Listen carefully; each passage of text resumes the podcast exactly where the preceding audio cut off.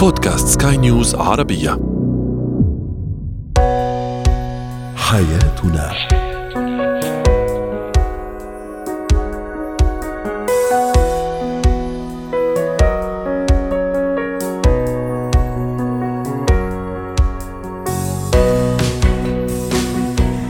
معكم آسيا البشارة أحييكم وأرحب بكم في حياتنا. نناقش فيه شؤون حياتكم بكل تفاصيلها.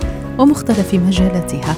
يمكنكم الاستماع إلينا من أي مكان وفي أي وقت عبر موقع سكاي نيوز عربية ومختلف منصات البودكاست. هو وهي.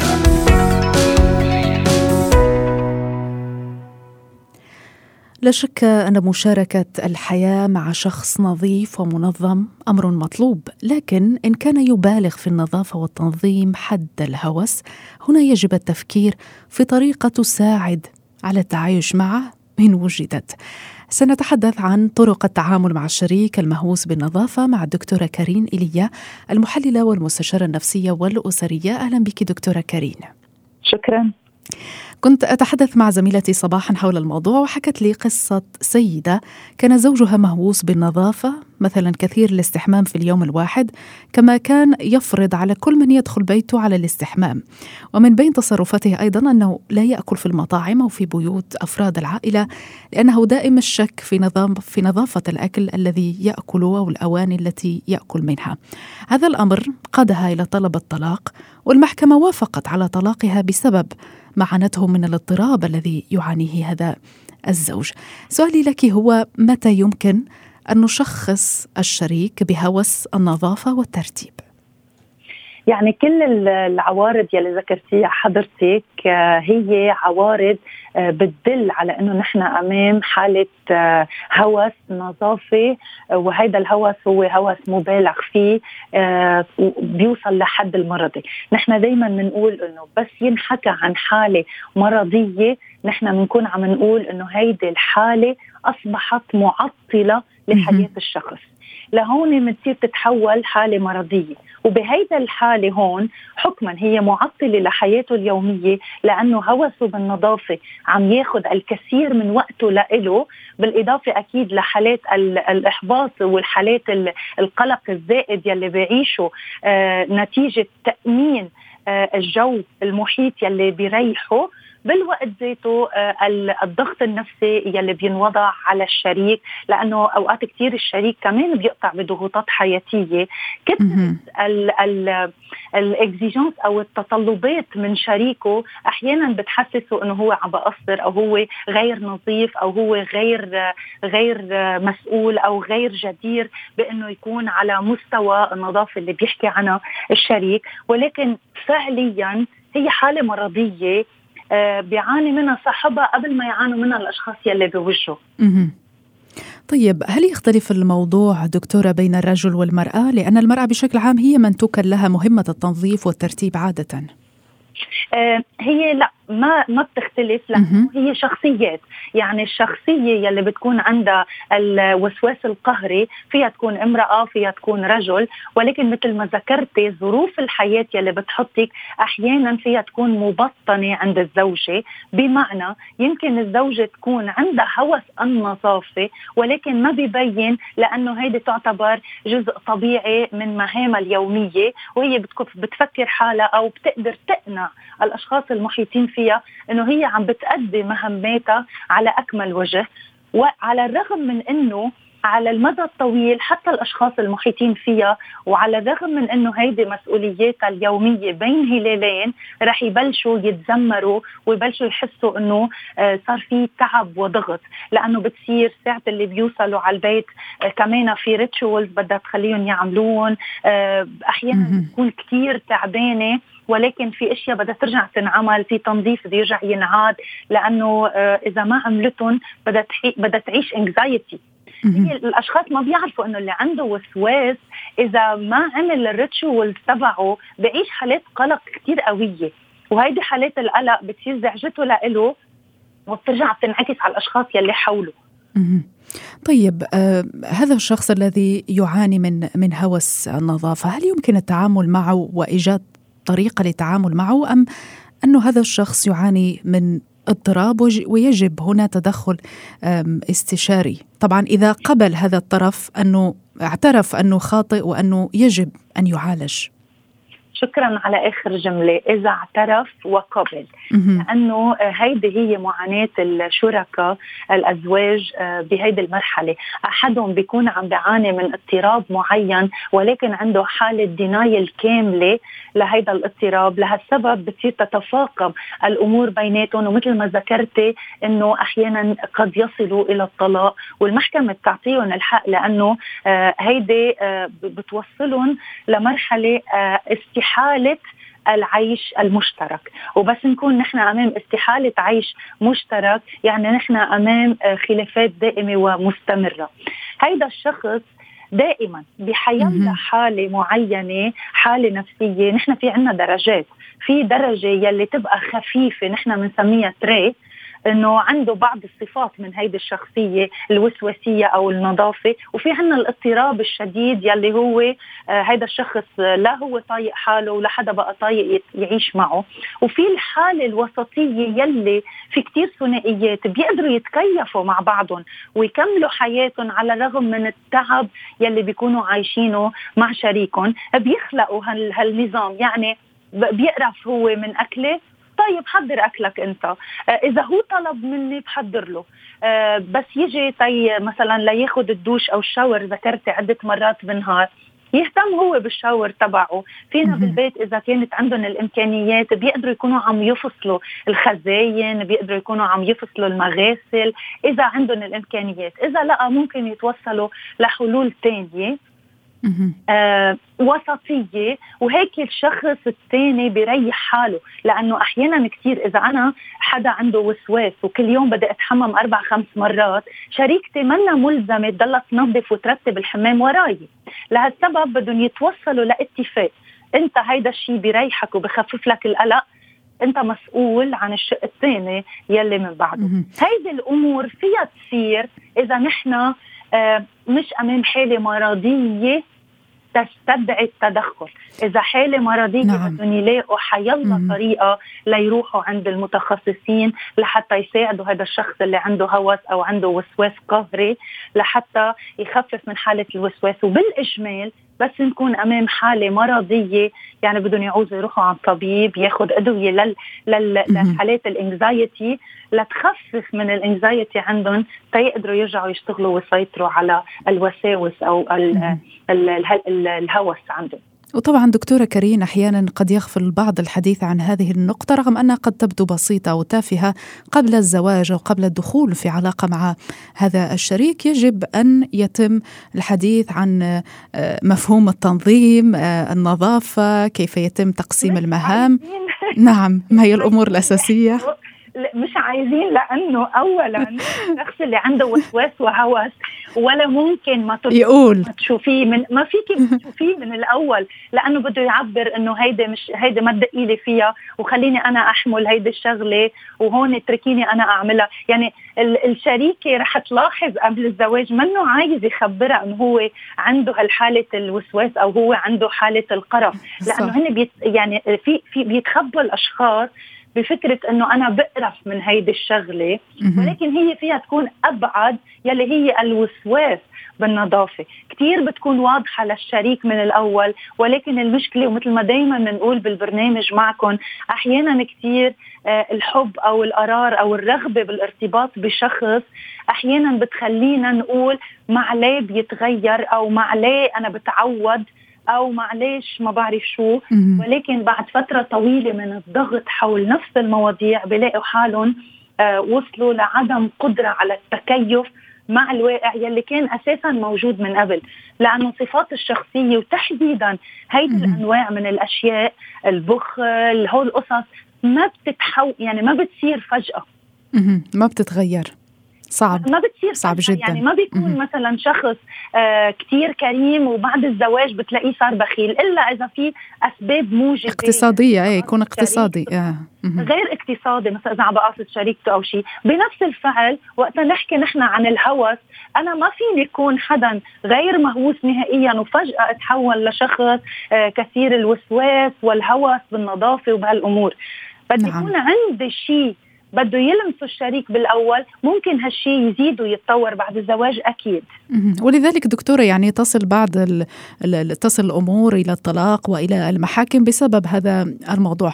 طيب لدي سؤال تحدثي عن الضغوط التي تجعل الشخص يصبح مهووس بالنظافة وربما جائحة كورونا جعلت الكثيرين منا آه، يعني آه، يهتمون أكثر بالنظافة بالتعقيم. لكن في بعض العائلات كان الأمر ربما مبالغ فيه لدرجة أنني أعرف سيدة أنها تلبس الكمامة وتلزم أطفالها الصغار على لبس الكمامة حتى في البيت يعني من من وقت استيقاظهم حتى حتى وقت نومهم وإن كان لا شخص يزورهم في في البيت وبالتالي كيف يمكن حين تكون هناك أزمات مثل هذه الجائحة العالمية التي تحتم علينا أن نكون حذرين خوفا من العدوى أو نقلها إلى أحبابنا وعائلاتنا أن نجعلها في حدود المعقول وأن لا تصل حد الهوس. سؤالك كثير كثير حلو وبمحله لأنه وقت نكون نحن أمام ظاهرة جديدة مثل ظاهرة كورونا التفاعل مع هذه الظاهرة كمان بيكون مربوط بمن نحن. آه شو هي صفاتنا؟ كيف طبيعة شخصيتنا؟ لهالسبب بتشوفي إنه الأشخاص ما تعاملوا مع الجائحة بنفس الطريقة على الرغم من إنهم وصلت تقريبا نفس المعلومات حول كورونا. بالإجمال الأشخاص يلي عندهم الهوس آه، قلة الإدراك وقلة المعلومات الصحيحة يلي حصلوا عليها خلتهم يتشددوا أكثر ويتمسكوا بالوسواس تبعهم. نعم. بينما الأشخاص الثانيين بحثوا عن المعلومة الحقيقية لحتى ما يخلقوا آه، لنفسهم آه، ظروف غير واقعية وغيرها. نعم شو نعم. هيدا هيدا الهوس هيدا هوس استثنائي لأنه بس تختفي الحالة بيرجع بيختفي. بيختفي مع الهوس. شكرا جزيلا لك الدكتورة كارين إيليا المحللة والمستشارة النفسية والأسرية. زينة الحياة.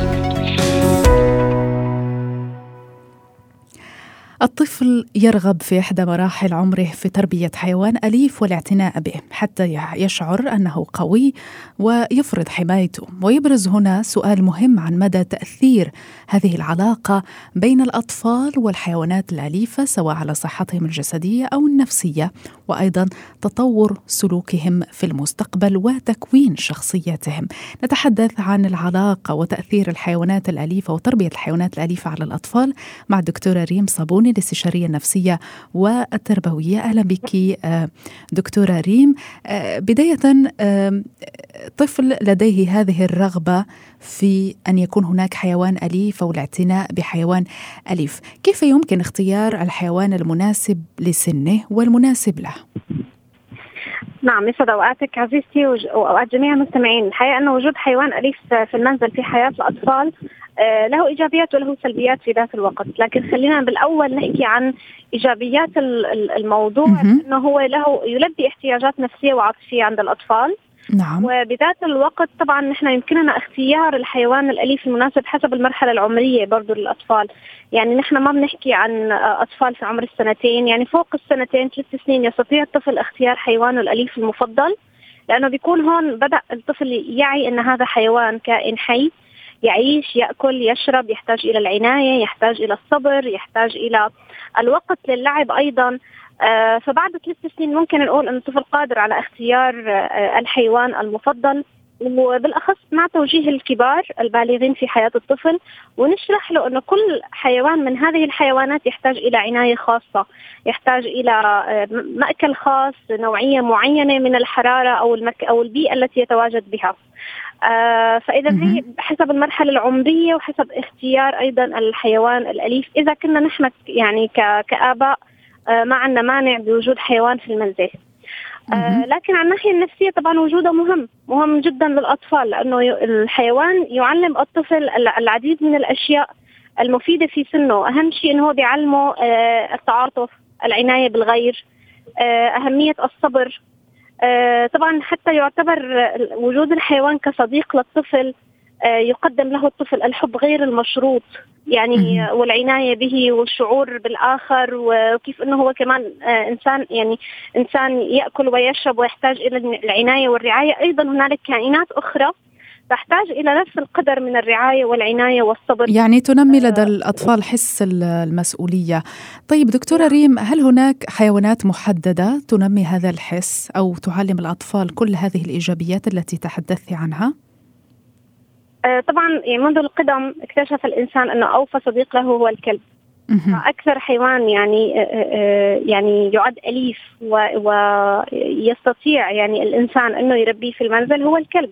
طبعا أيضا القطط أيضا أليفة القطط المنزلية السمك أحواض في أحواض الزينة أسماك الزينة أيضا السلاحف. آه، كلها حيوانات آه، يستطيع آه، الإنسان اقتنائها وبالإضافة إلى ذلك هي آمنة للأطفال نوعا ما يعني. نحن لا نتحدث عن عن عن, عن بعض الحيوانات الغريبة اللي البعض بي بي بيمتلكها الحيوانات الأليفة اللي البعض بيمتلكها لأنه نحن عم نحكي عن الشائع والأكثر مناسبة أو ملائمة للأطفال. نعم. طيب بالنسبة للأطفال الذين يخ... لديهم خوف من الحيوانات كيف يمكن أن نحببهم في هذه الكائنات الحية؟ تمام. هو طبعا الخوف بشكل عام عند الطفل في البداية يكون مكتسب. يعني هو يكتسب هذا الخوف والملاحظ والشائع أكثر أن الأطفال في المراحل العمرية المبكرة ما بيكون عندهم خوف أصلا من الحيوانات وبالعكس تماما بيكون عندهم جرأة. صحيح أكثر من الكبار أحيانا. صحيح أكثر من الكبار يعني. حتى آه، أعتقد أنها ملاحظة شائعة لدى الأمهات يعني. أي طفل بيشوف قطة مثلا في الشارع تمشي أو كلب فبالعكس هو يجري ناحيته ما بيخاف. فنحن ننتبه للرياكشن المسبق الأولي اللي بنعطيه للطفل. إذا كانت الأم لديها خوف أو ردة فعل عكسية أمام الطفل فهون ممكن ينشأ الخوف عند الطفل. آه طيب إذا آه قلنا أنه نشأ الخوف وحدث والخوف موجود عند الطفل. كيف يعني لي أن أكسر حاجز الخوف؟ طبعا كسر حاجز الخوف من أي شيء ليس فقط من الحيوان غلط تماما أنه أنا أحطه يعني بمواجهة الأمر الواقع. أو الطفل أقول له آه لا تعامل معه أو أغصبه على التعامل مع الحيوان. لا يجب أن يتم هذا الأمر بالتدريج. وكمان بإمكاني أني ورجيه آه يعني مشاهدة عينية حقيقية كيف أن هذا الحيوان أليف. وهو مجرد أنه يلعب معي يأكل. هو لا يؤذي. ممكن اورجيه كمان مشاهدة مثلا عن فيلم وثائقي عن هذا الحيوان أحكي له عن خصائص هذا الحيوان آه ثروة الناعم مثلا آه آه صوته اللطيف أي شيء يحبب يعني ويشجعه بالتدريج على على الإقدام وعلى لمسه وعلى مشاركته اللعب. لكن ابدا ما بكسر له حاجز الخوف باني أنا أحطه تحت الأمر الواقع أو أجبره على التعامل معه. أترك هذا الأمر يتم بشكل تدريجي ومن تلقاء نفسه الطفل حلاقيه هو راح ي... حتى في فكرة ثانية ممكن إني أنا أجيب مجموعة من الأطفال اللي ما بيخافوا من الحيوان وادمج معهم هذا الطفل اللي عنده خوف أو ردة فعل لأنه الطفل بطبيعة الحال بضغط الأقران بالطبيعة بيتعلم وبيصبح عنده شجاعة وأقدام. مقارنة بغيره من زملائه الأقران يعني من الأطفال.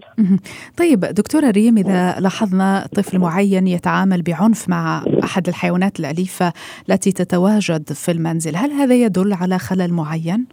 أو على مشكل يجب القلق آه، حوله؟ آه، طبعا هذا إذا لم يكن هنالك توجيه يعني إذا لم يكن أو, أو تركنا الطفل من غير ما أنه أنا أحاول وجهه وأقدم له الإرشادات المناسبة للتعامل مع الحيوان وتعامل بعنف فهون لا أستطيع أن ألوم الطفل. يجب أن ألوم نفسي أنا ككبير الأول والأخير إنه أنا لم أقدم للطفل التمهيد المناسب للتعامل مع الحيوان. هذا الشيء قد نلحظه آه، في بيئة الأطفال يلي أصلا ما في حيوانات أليفة بمحيطهم أو مو موجود في منازلهم فبيتعاملوا مع الحيوانات بعنف وخاصة حيوانات الشارع. ممكن يكون نوع من أنواع التفريغ النفسي. ممكن يكون نوع من أنواع الإيذاء غير المقصود أو غير أو قد يكون مقصود. لأنه هو حيوان أضعف مني أصغر مني فأنا أفرغ آه، فيه نفسي نفسيتي الغاضبة أو إنه أنا أتعرض أو هو كطفل يتعرض لعنف فبيفرغ في الأضعف منه أو يمارس نفس العنف في الأضعف منه. وكما قلت إنه هذا غالبا في محيط الأطفال اللي أصلا ما عندهم حيوان أليف لأنه الحيوان الأليف في المنزل نعم. يعلم الطفل احترام الكائنات ويعلمه كمان التعاطف والشعور بالآخرين طيب نعم. طيب دكتورة ريم آه، لنختم سريعا. سؤال أخير كيف يمكننا أن نخبر الطفل أننا سنتخلى عن حيوانه الأليف لأسباب ربما مادية صحية؟ نعم وهون نجي للنقطة السلبية اللي قلت أنا بالبداية إنه في سلبيات في هذا الأمر. آه قصة التخلي أو حتى فقدانه موت ال- ال- العصفور أو موت القطة. القطة والكلب نعم. الطفل. نعم آه تعد صدمة نفسية كبيرة للطفل. ف... ف... ف يعني بصراحة هي نوع من أنواع يعني بس هي سلبية يعني بصراحة في وجود الحيوان في المنزل. فيجب التمهيد له أنه كائن يجب عدم تركه في المنزل لوحده يجب العناية به يجب أنه يأكل ويشرب حتى مع ذلك رغم كل هذا له عمر وينتهي يعني شأنه شأن أي كائن آخر. فممكن أني أودعه آه، توديع بسيط لهذا الكائن الذي رحل أو الذي تخليت عنه لذلك من الضروري. أو ربما تبني حيوان بديل آخر. طبعا يجب ان يعني لو أنا آخذ قرار إني ربي حيوان أليف يجب نعم. اني يكون آخذ القرار إني أنا سأستمر بهذا الأمر مو بعد فترة أكتشف ان أنا غير قادرة. نعم نعم. شكرا جزيلا لك الاستشارية النفسية والتربوية دكتورة ريم صابوني.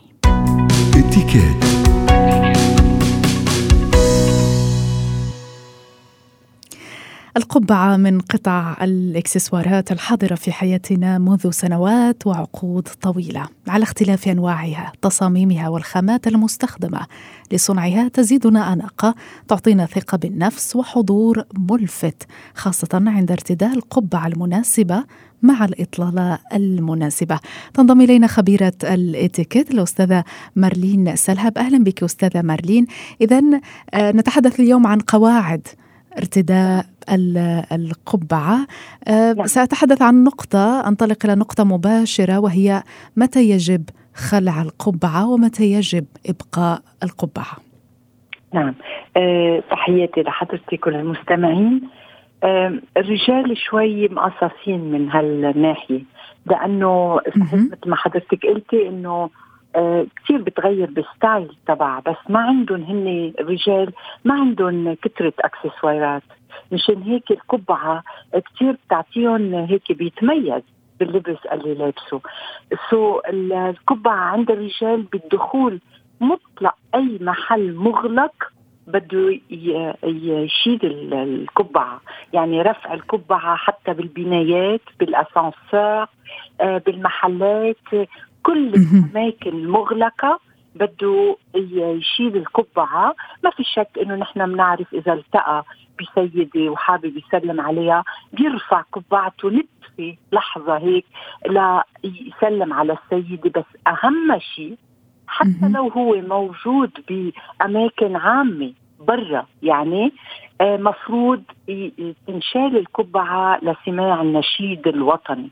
على طول حتى لو هو موجود بالشمس بال وين ما كان لما نسمع نشيد الوطني تبع مطلق أي بلد آه لازم أكيد نشيل القبعه ربما حتى في بعض المراسيم الدينية ربما والحفلات أيضا. ولا. نعم. هيدا اللي كان بدي أقوله. حتى لو كنا برات يعني بأماكن مفتوحة.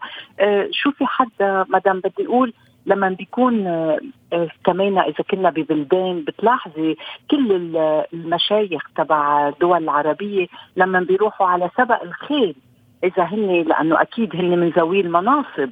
بدهم يفوتوا أكيد لابسين القبعة وجنس معين من القبعة. نعم. يعني المفروض يلبسوا بيقولوا لها توب هات اللي كل الناس تعرف مثلا وينستون تشرشل كان يلبسها.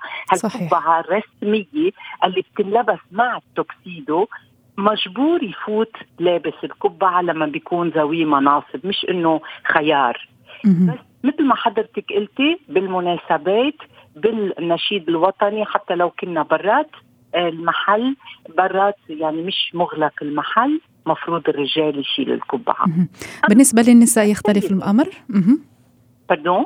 نعم بالنسبة للنساء يختلف نعم. الأمر؟ نعم نعم هلا آه نحن بنعرف كمان إنه زيادة أناقة لعند النساء للبرد للشتاء مثل الرجال مثل الست أكيد بس في نوعين في النوع الأول اللي هو لعدة مناسبات يومية هون الاتيكات بتترك القبعة السيدة إذا حد إذا إذا فايتة على مال إذا هي موجودة بمحل مغلق بس مش بعد الساعة خمسة. يعني عم نحكي الساعة خمسة.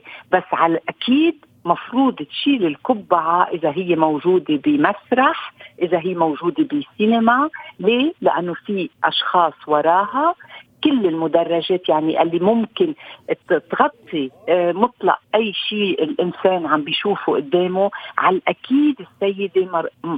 ضروري تشيل القبعة تبعها بس فيها تتركها بمطعم فيها تتركها وين ما بتزعج وين ما بتضايق الأشخاص نتركها. هلأ القبعه ما نشيلها حتى من بعد الساعة خمسة واللي هي من إلا نحن الفاسينيتر يعني بتبقى صغيرة بيبي كمان فيهم بيقولوا لها بتبقى صغيرة بنشوف كل بالمناسبات الرسمية. مثل اللي بنشوفها من اللي بنشوفها أستاذة مارلين في الحفلات الملكية البريطانية مثلا تلك القبعات المتناسقة مع الأزياء. نشكرك جزيلا خبيرة الالتكات مارلين سلهب وطبعا الحديث يطول في هذا الموضوع. حياتنا. ختام حياتنا. إلى اللقاء.